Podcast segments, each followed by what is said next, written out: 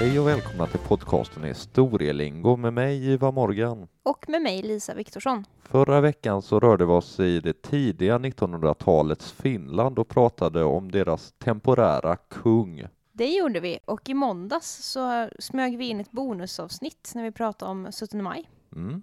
Men idag ska vi lämna Norden. Det ska vi göra. Vi ska ner i Centraleuropa och bakåt i tiden till 1600-talet, så jag tycker vi åker.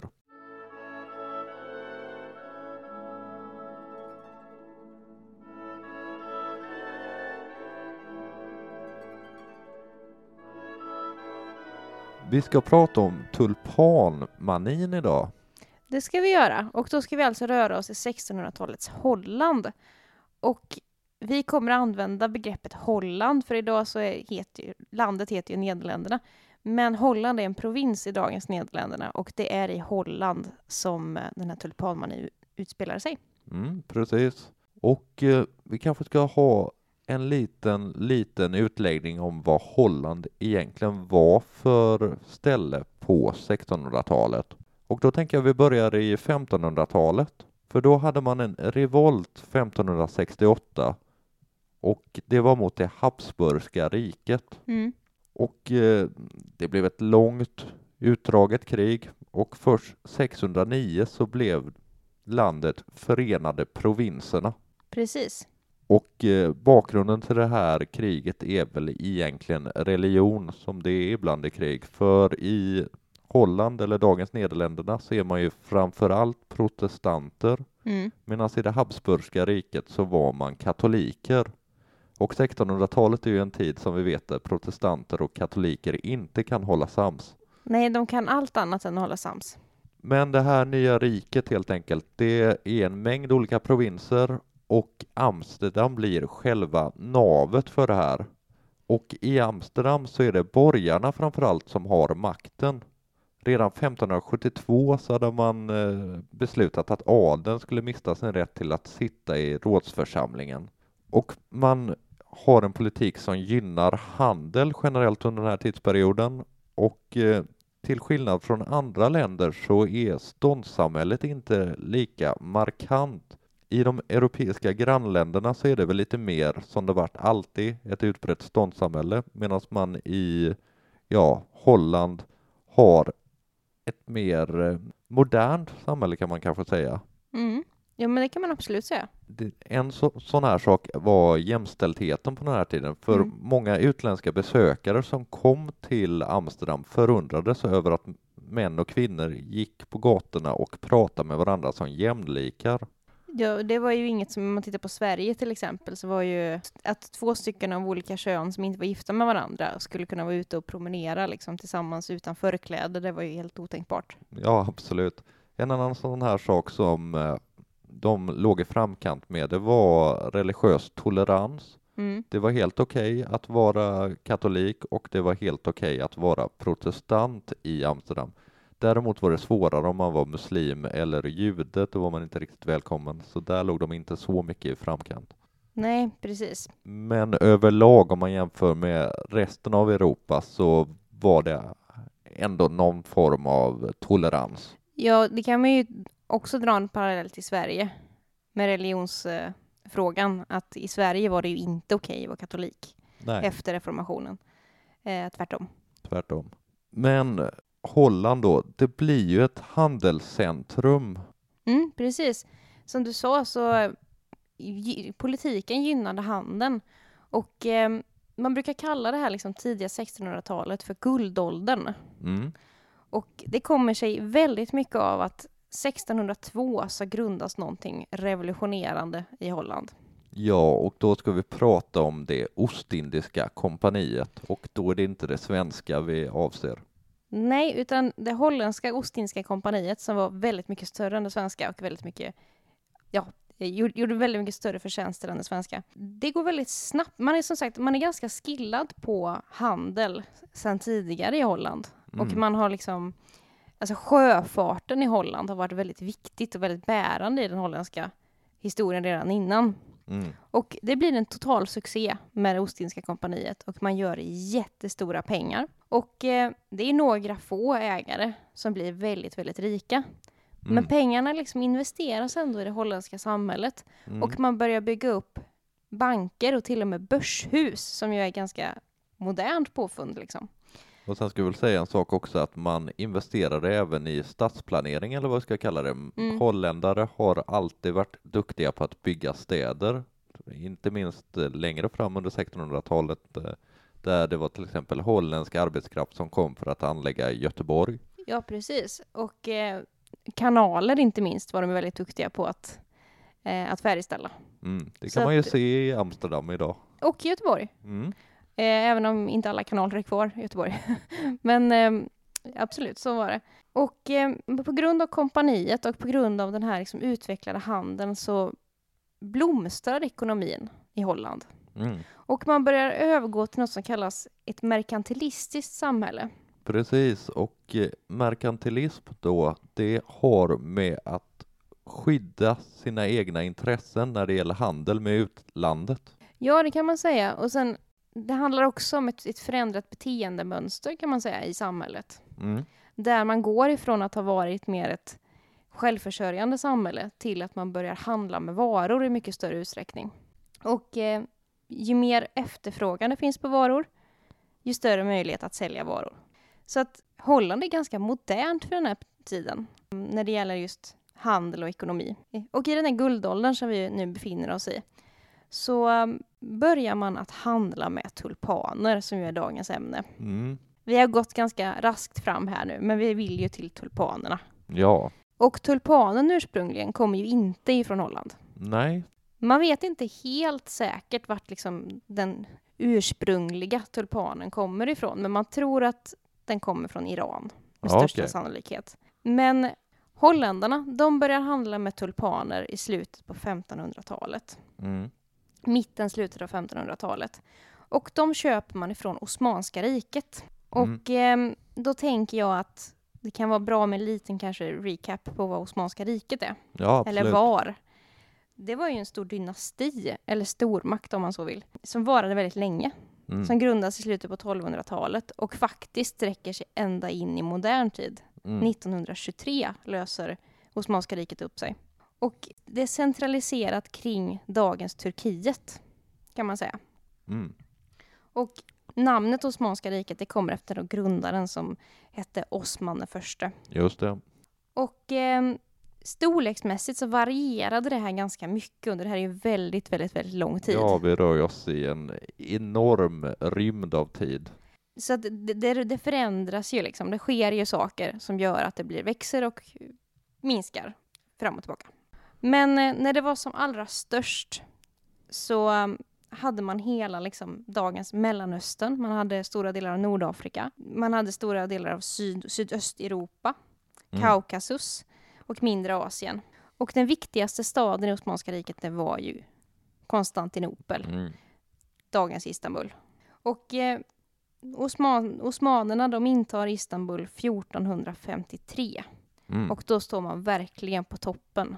Och eh, de som styrde i Osmanska riket de kallar sig för sultaner. Precis, Och eh, Osmanska riket kallas också ibland för Ottomanska riket. just det. kanske föra till protokollet också. Och eh, en fun fact om Osmanska riket är att flaggan som de använde, det är samma flagga som används i dagens Turkiet. Just det. Exakt likadan. Men nu var det inte Osmanska riket vi skulle tala om. Nej, det var tulpaner. Mm. Och i Osmanska riket så, så växte det och frodades det tulpaner. Och eh, holländarna tyckte att det här var en bra grej att ta hem. Mm. Som sagt, man har ett ganska utvecklat handelssystem i Holland. Och tulpan var en vara man ville satsa på. Mm. Så man började ta hem mängder av tulpanlökar. Mm. Vi kanske ska säga en sak till om tulpaner innan vi går vidare på just tulpanmanin. Är att det är faktiskt Carl von Linné som har klassificerat eh, Mm. tulpanen. Och det vetenskapliga namnet på, på tulpan, vet du vad det är? Nej. Tulipa gessneriana. Mm. För att han var faktiskt inte först med att experimentera med att försöka dela in det här i olika arter. Nej, För det fanns en man som hette Carlus Clusius som var fransman och han var botaniker Och 1562 lyckas han lägga vantarna på ett helt gäng med tulpanlökar, vilket måste varit väldigt häftigt för tulpaner var ovanligt i Europa på den här tiden. Ja, Och han var den första som artindelade tulpanen och höll på att experimentera med den. Så han, hade, han artindelade den i 34 olika grupper utefter färg och form. Och 1573, då får han till Wien. För där har vi ju det tysk-romerska riket Mm. och det fanns en kejsare där som hette Maximilian den andre. Och han ville anlägga en botanisk trädgård. Och det här är ju en dröm för en botaniker. ja naturligtvis. Hörs Det- på namnet. Det fanns inte så många botaniska trädgårdar på den här tiden. Så han tackar gladeligen ja. Mm. Ja, det förstår man.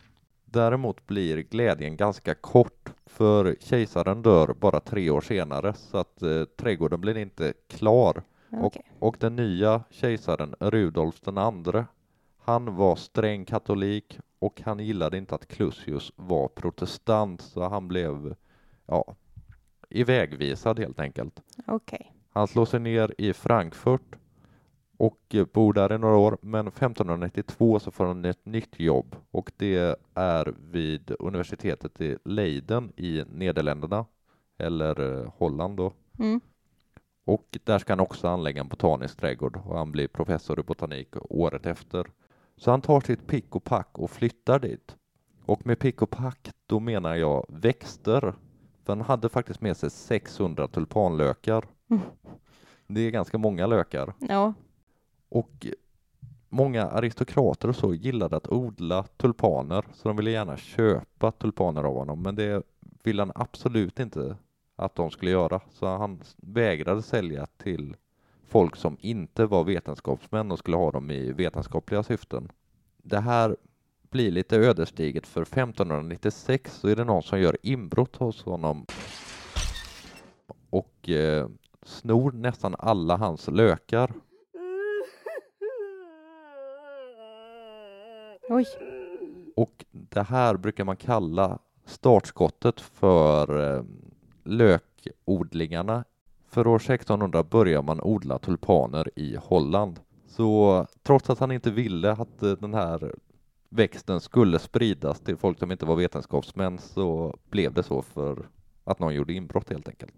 Så kan det gå. Men som du sa med botaniker, det första, vi återvänder till Osmanska riket lite snabbt. Eh, de första tulpanerna som man tar hem till Holland ifrån Osmanska riket, det är ju botaniker, alltså liksom växtnördar som, eh, som köper de här och som odlar de här för att liksom forska på tulpanerna. Ja, och det var väl därför man var så mån om att göra inbrott hos honom också eftersom de var så fruktansvärt ovanliga vid den här Mm. tiden.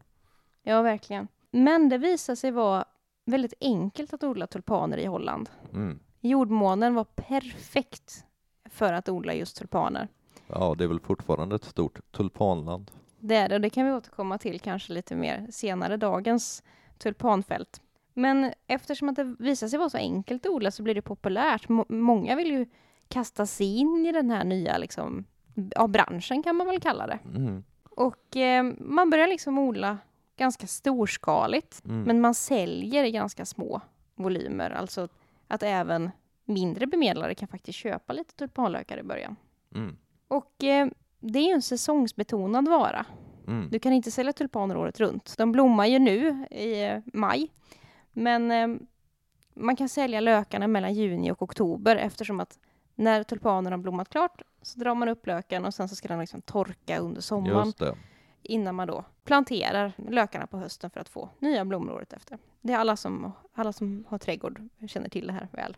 Men eh, det börjar så smått spåra ur den här försäljningen. Mm. För att eh, det är väldigt lätt att sälja för det finns en sån otroligt stor efterfrågan och vi ska säga också att eftersom att man är en blomstrande ekonomi så har folk pengar på ett sätt som man kanske inte har i andra delar av Europa. Nej, vi får säga det också att eh, tulpanerna i Holland innefattade många lager av samhället som du sa. Till Mm. exempel i Frankrike vid Ludvig den XIV sov så var det också en liten tulpanfeber kan man säga. För det var vanligt att man som ja, ung man köpte någon dyr tulpan och uppvaktade hovfröknar med den. Men då rör vi oss i samhällets toppskikt. Ja, verkligen. Eh, på Versailles så var det ju brukligt då att eh, eh, de här hovdamerna fäste den här tulpanen de hade fått i dekollaget på klänningen. Just det. Men eh, i Holland då, så är det, ja, det är tulpanfeber får vi kalla det verkligen. Alla vill ha tulpaner.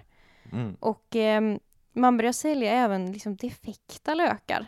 Okej. Alltså lökar som man kanske idag så skulle slänga bort eller som Ja, vilket man kanske gjorde tidigare också. Precis, för att de, de, de är defekta, det är fel på dem. Man förstår att det kommer inte bli någon tulpan av.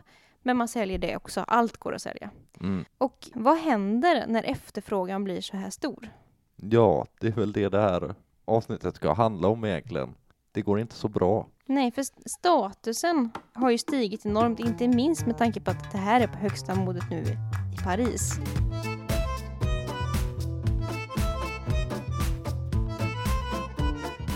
Och Paris är ju stil, stilbildande liksom för hela Europa vid den här tiden. Självklart. Och det har blivit en statussymbol och efterfrågan är enorm. Priserna drivs upp. Mm.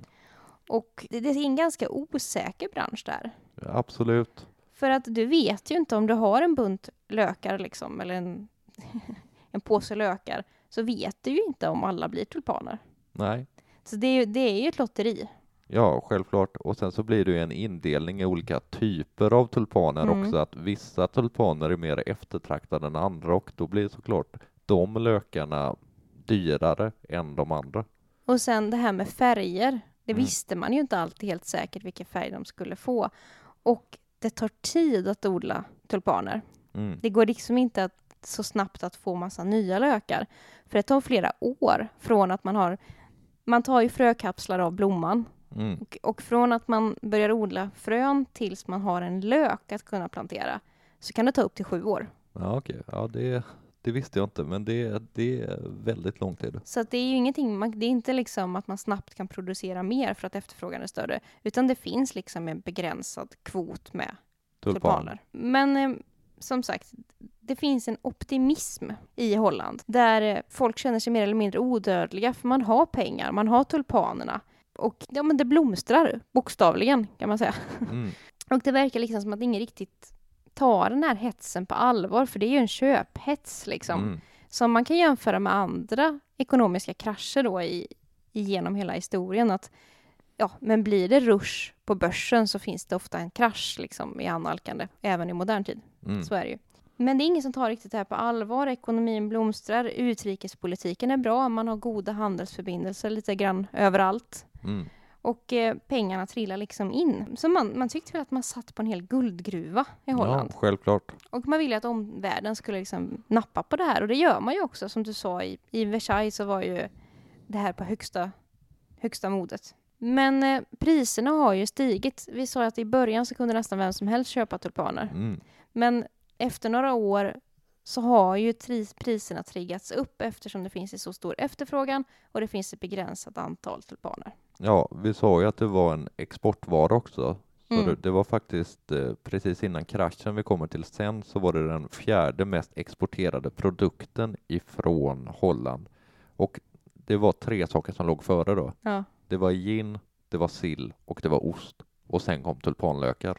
Ja, det var ju väldigt, det var också viktigt för ekonomin naturligtvis. Men eh, för folk i Holland som inte har råd med tulpanlökar, vad gör man då? Ja, man får ju ta en bild på det istället, ja. jag säga. Det blir konstnärer, de flockas kring trädgårdar som har tulpaner och Mm. målar av dem och säljer tavlor. För tavlorna är billigare än vad själva blomman är. ja det, är ganska, det är ganska konstigt faktiskt. Ja, det, det, det, det, är lite skevt kanske. Och du var inne tidigare på att det fanns olika sorters tulpaner som Mm. värderades olika. Och tulpanens Rolls Royce ska vi Mm. kanske prata om. Ja, den så kallade Semper Augustus. Ja, den polkagrisrandiga tulpanen. Mm. Och eh, den här var väldigt, väldigt ovanlig. Mm. Och alla ville ha den för den var ju vacker. Mm. Men framförallt så var den ju ovanlig. Ja, och jag vet inte om det har så mycket med att den var vacker att göra utan snarare om att det, det blev liksom den ultimata statussymbolen att ha en Semper Augustus. Absolut. Och eh, 1623 så kostade en Semper Augustus ungefär 1000 gulden. Mhm. Och det kan vi komma ihåg i historien. För det här priset kommer att stiga under åren här. Ja, det kommer det göra. Men 1000 gulden var rätt mycket det också. Och eh, ingen visste riktigt varför den blev så här strimmig eller polkagrisrandig. Nej, Och det var ju en frustration för ingen bot- botaniker visste liksom hur man skulle odla för att få den sån här. senare har man väl kommit fram till att det var någon slags växtvirus som eh, infekterade blomman och gjorde att den blev som den blev. Precis, att det var, en, det var sjuka blommor helt enkelt som var eftertraktade. Fast det visste man inte då. Nej, Och eh, det är klart att då blir man ju frustrerad för att ingen visste liksom hur, hur får vi fler av den här? nej, Och man visste heller inte på löken om det skulle bli en sån här rödvit strimmig eller om det skulle bli en helt vanlig tulpan. nej. Så det här var ju ett lotteri, det var ju spel och dobbel alltihopa. Ja, det får man ju verkligen kalla det. Och en mindre bemedlad som kanske bara har råd att köpa en tulpanlök Mm. kan ha riktigt, riktigt tur att det blir en sån här Semper Augustus och Pre- kan göra sig en hel förmögenhet på det. Ja, precis. Det blir en jackpot. Roulettekulan rullar och stannar på jackpot och upp kommer en blomma som är polkagrisfärgad. Precis. Men det kan också slå bakut åt andra hållet, att du köper en tulpanlök Mm. och så blir det ingen blomma alls. Nej, Och då, har du ju, då är pengarna helt om intet. Men eh, som, som sagt, det har piskats upp en stämning nu mm. där eh, alla ska ha tulpanlökar, alla ska sälja tulpanlökar och det, det här är det viktigaste som finns. Och det spårar ju ur. det gör det verkligen.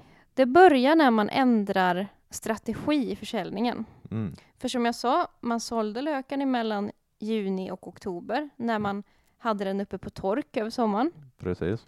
För resten av året, då antingen blommade den eller så ja, låg den ju i jorden liksom och grodde. Mm. Och eh, då kan man inte sälja dem.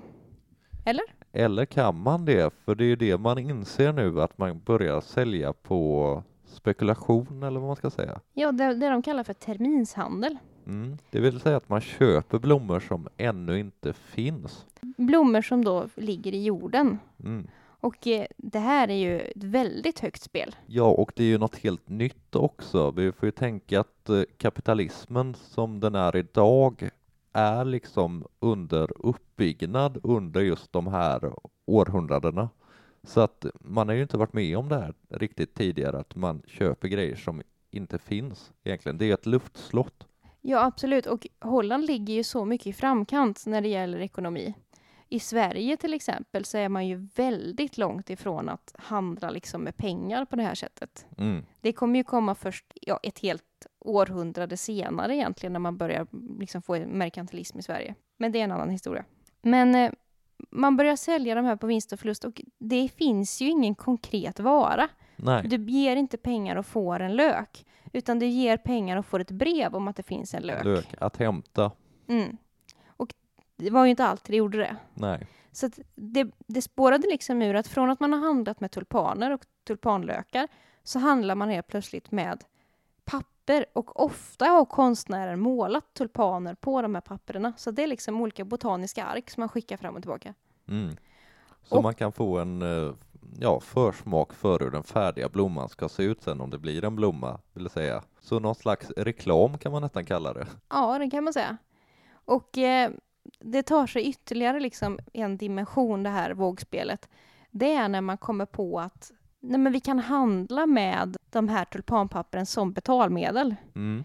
På, alltså, när man ska betala saker Mm. så kan man ge de här pappren som kanske då kunde vara helt, mer, helt värdelösa, det visste man ju inte riktigt. Nej, Och man kan även ta lån på sådana här. Du kan få låna pengar för att du har sådana här tulpanbrev. och då som vi var inne på tidigare så har ju Holland vid den här tidpunkten ett väldigt väl uppbyggt bankväsende Mm. som låg i framkant men Och- idag så är det ju lite skevt att man kan låna pengar på papper som möjligtvis inte betyder någonting men i och för sig det kanske är så ekonomin fungerar idag också i mångt och mycket. Jag, jag tänkte just säga det att det är inte helt olikt dagens sms-lånskapitalism Nej. egentligen. Men eh, hur som helst, man kunde låna pengar på de här tulpanbreven. Och hade man då otur så fanns det ju ingen lök. Nej. Och, eh, eller så blev löken ingen blomma och så hade, liksom, kunde man inte betala igen de här pengarna man hade lånat. Nej. Så att här någonstans börjar det ju ta skruv. Ja, det är ju nu det börjar bli lite absurt när det gäller prissättning och så. Och nu har vi inte riktigt placerat in oss tidsmässigt, men nu rör vi oss på 1630-talet. Mm. Och piken på det här kommer ju då 1637, men redan hösten 1636 så börjar det här spåra ut ordentligt. För nu dras hundratals människor in i den här businessen och eh, på hösten där så den billigaste löksorten som hette Gile Kronen, tror jag. Ja, jag vet inte hur Min- man uttalar. Nej, det vet inte jag heller. Den såldes, ett skålpund sådana såldes för 20 gulden som var valutan. Jag vet Mm. inte riktigt vad det omfattar idag, men vi ska ha med oss att en, ett skålpund sådana såldes för 20 gulden. Mm. Och i januari 1637, som vi kommer in på nu, så en lika stor kvantitet, det vill säga en skålpund av den här löksorten, kostade nu 1200 gulden. Det vill säga att det har varit en ökning på 5900 procent på ett drygt halvår, vilket, eh, ja, nu börjar det lukta bubbla här. Och det är ju helt vansinne. Och eh, en lök av den här Semper Augustus som vi nämnde tidigare under samma tid eh, kunde kosta 10 000 gulden, vilket är väldigt mycket. Om vi ska sätta lite perspektiv vad 10 000 gulden, vad man kunde köpa förutom en lök Semper Augustus, då kunde man köpa ett flott hus med tillhörande, ja vad ska man säga, byggnad där man kunde ha sin vagn och så. Ja, alltså hus med tillhörande visthus och uthus och Ja. stall och sånt där. Ja. och en stor trädgård i centrala Amsterdam för samma summa pengar som man kunde köpa en lök. Och eh, det var många som hade sådana här lökar som blev erbjudna sådana här summor men vägrade sälja för att det var så pass åtråvärd lök så att man hellre ville ha kvar den än att köpa ett nytt hus. För att den, man hoppas att den ska sti- stiga ytterligare i värde då.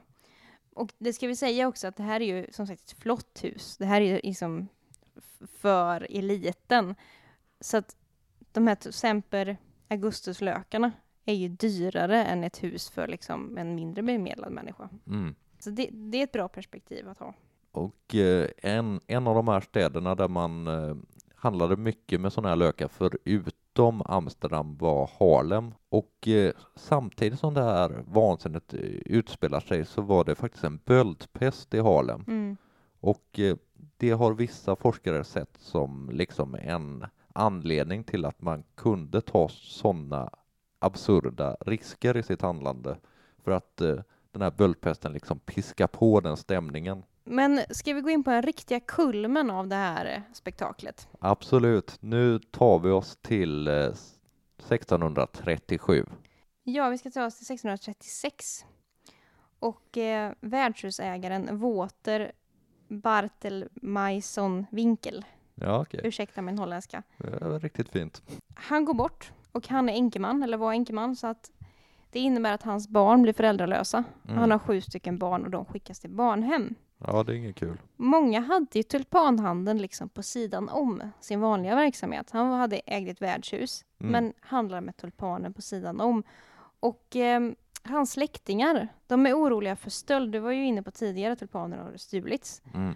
Och eh, de var oroliga för stöld, så de gräver upp tulpaner, Mm. eller tulpanlökarna då, och låser in. Mm. Ja, det var smart gjort. Det var smart gjort och låter dem torka och sådär. Och eh, sen säljs de här på auktion. Det var ju ofta så man sålde då på auktion. Mm. Och det här är då i början av 1637 som de här säljs, det vill säga i slutet av januari. Mm. Och på den här auktionen så slås liksom försäljningsrekordet. Mm. För hans lökar, de säljs för 90 000 gulden.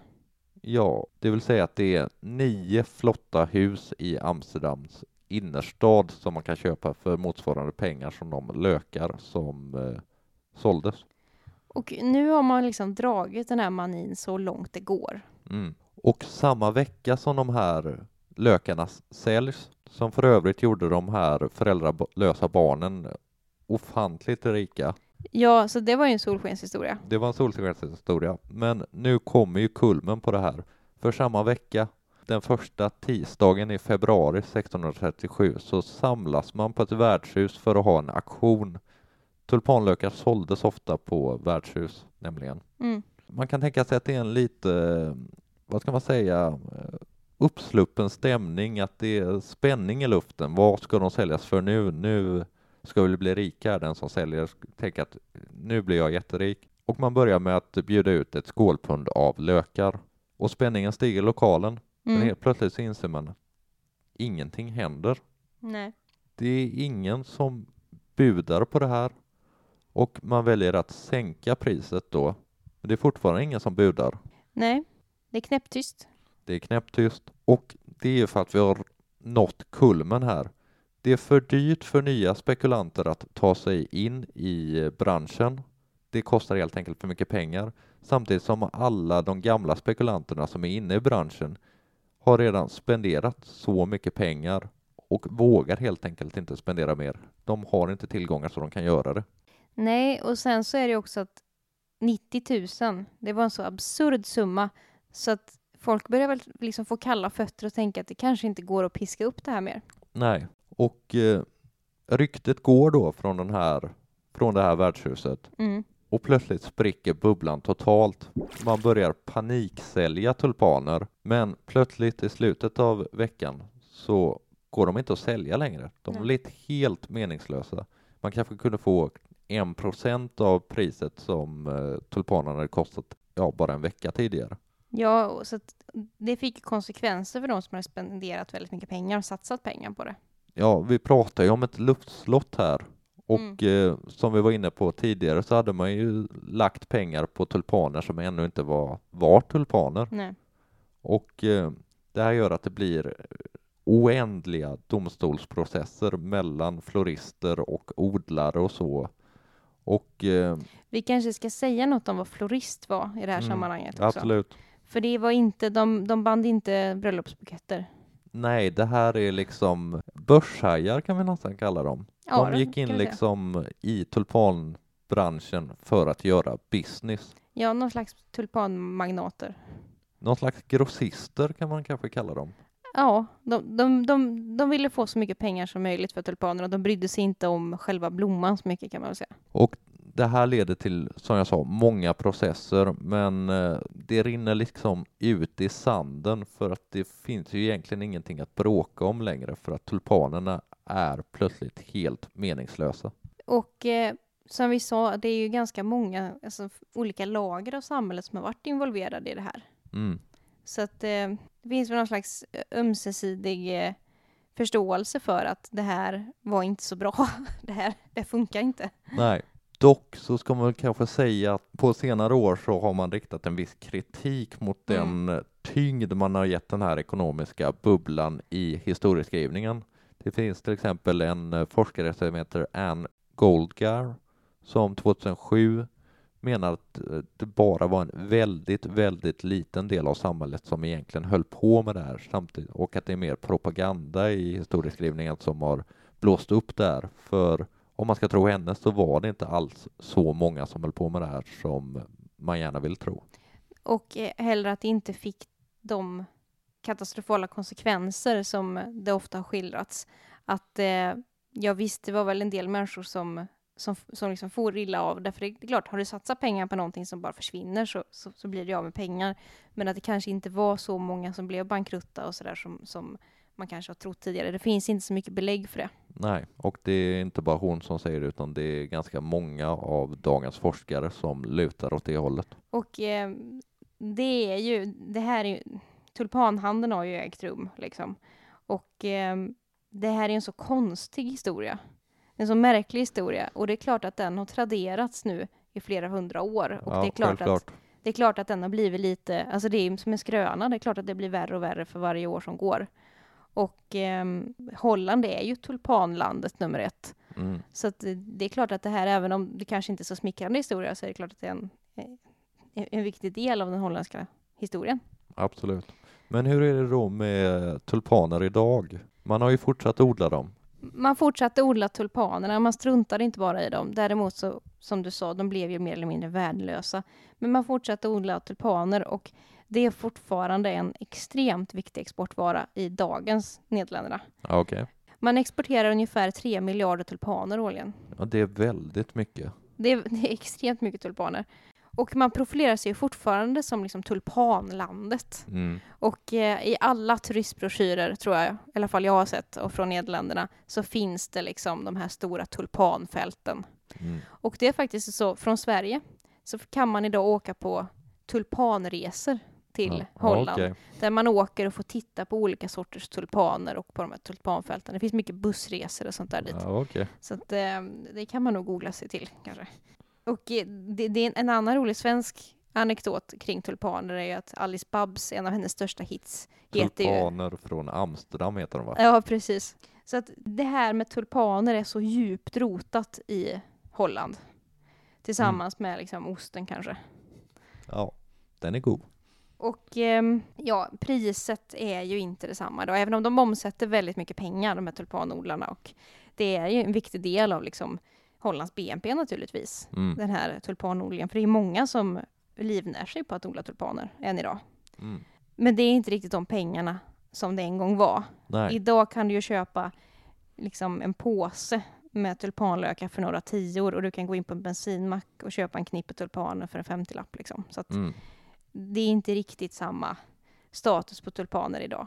Men likväl, det är en, det är en fin blomma. Ja. Och det hör våren till. Mm. Och det var väl det vi tyckte var passande så här i maj, att prata om tulpanen. Absolut, nu har vi gjort ett riktigt härligt våravsnitt här. Så att, eh, spring iväg och köp en knippe tulpaner och eh, fråga om de har en Semper Augustus. Absolut. Men det var väl det vi hade om tulpanen. Det var nog Kanske. det vi hade om den här vansinniga tulpanhandeln. Och eh, skulle ni vilja komma i kontakt med oss så kan ni göra det på vår mail. Ja, den är historielingo.gmail.com och sen så har vi även en Instagram. Och där heter vi Historielingo och ni får väldigt gärna följa med oss där också. Absolut, Och nästa vecka då är vi tillbaka med någonting helt annat. det är vi. Men ha det så gott så hörs vi på torsdag. Det gör vi. Ha det bra. Hej! Hej.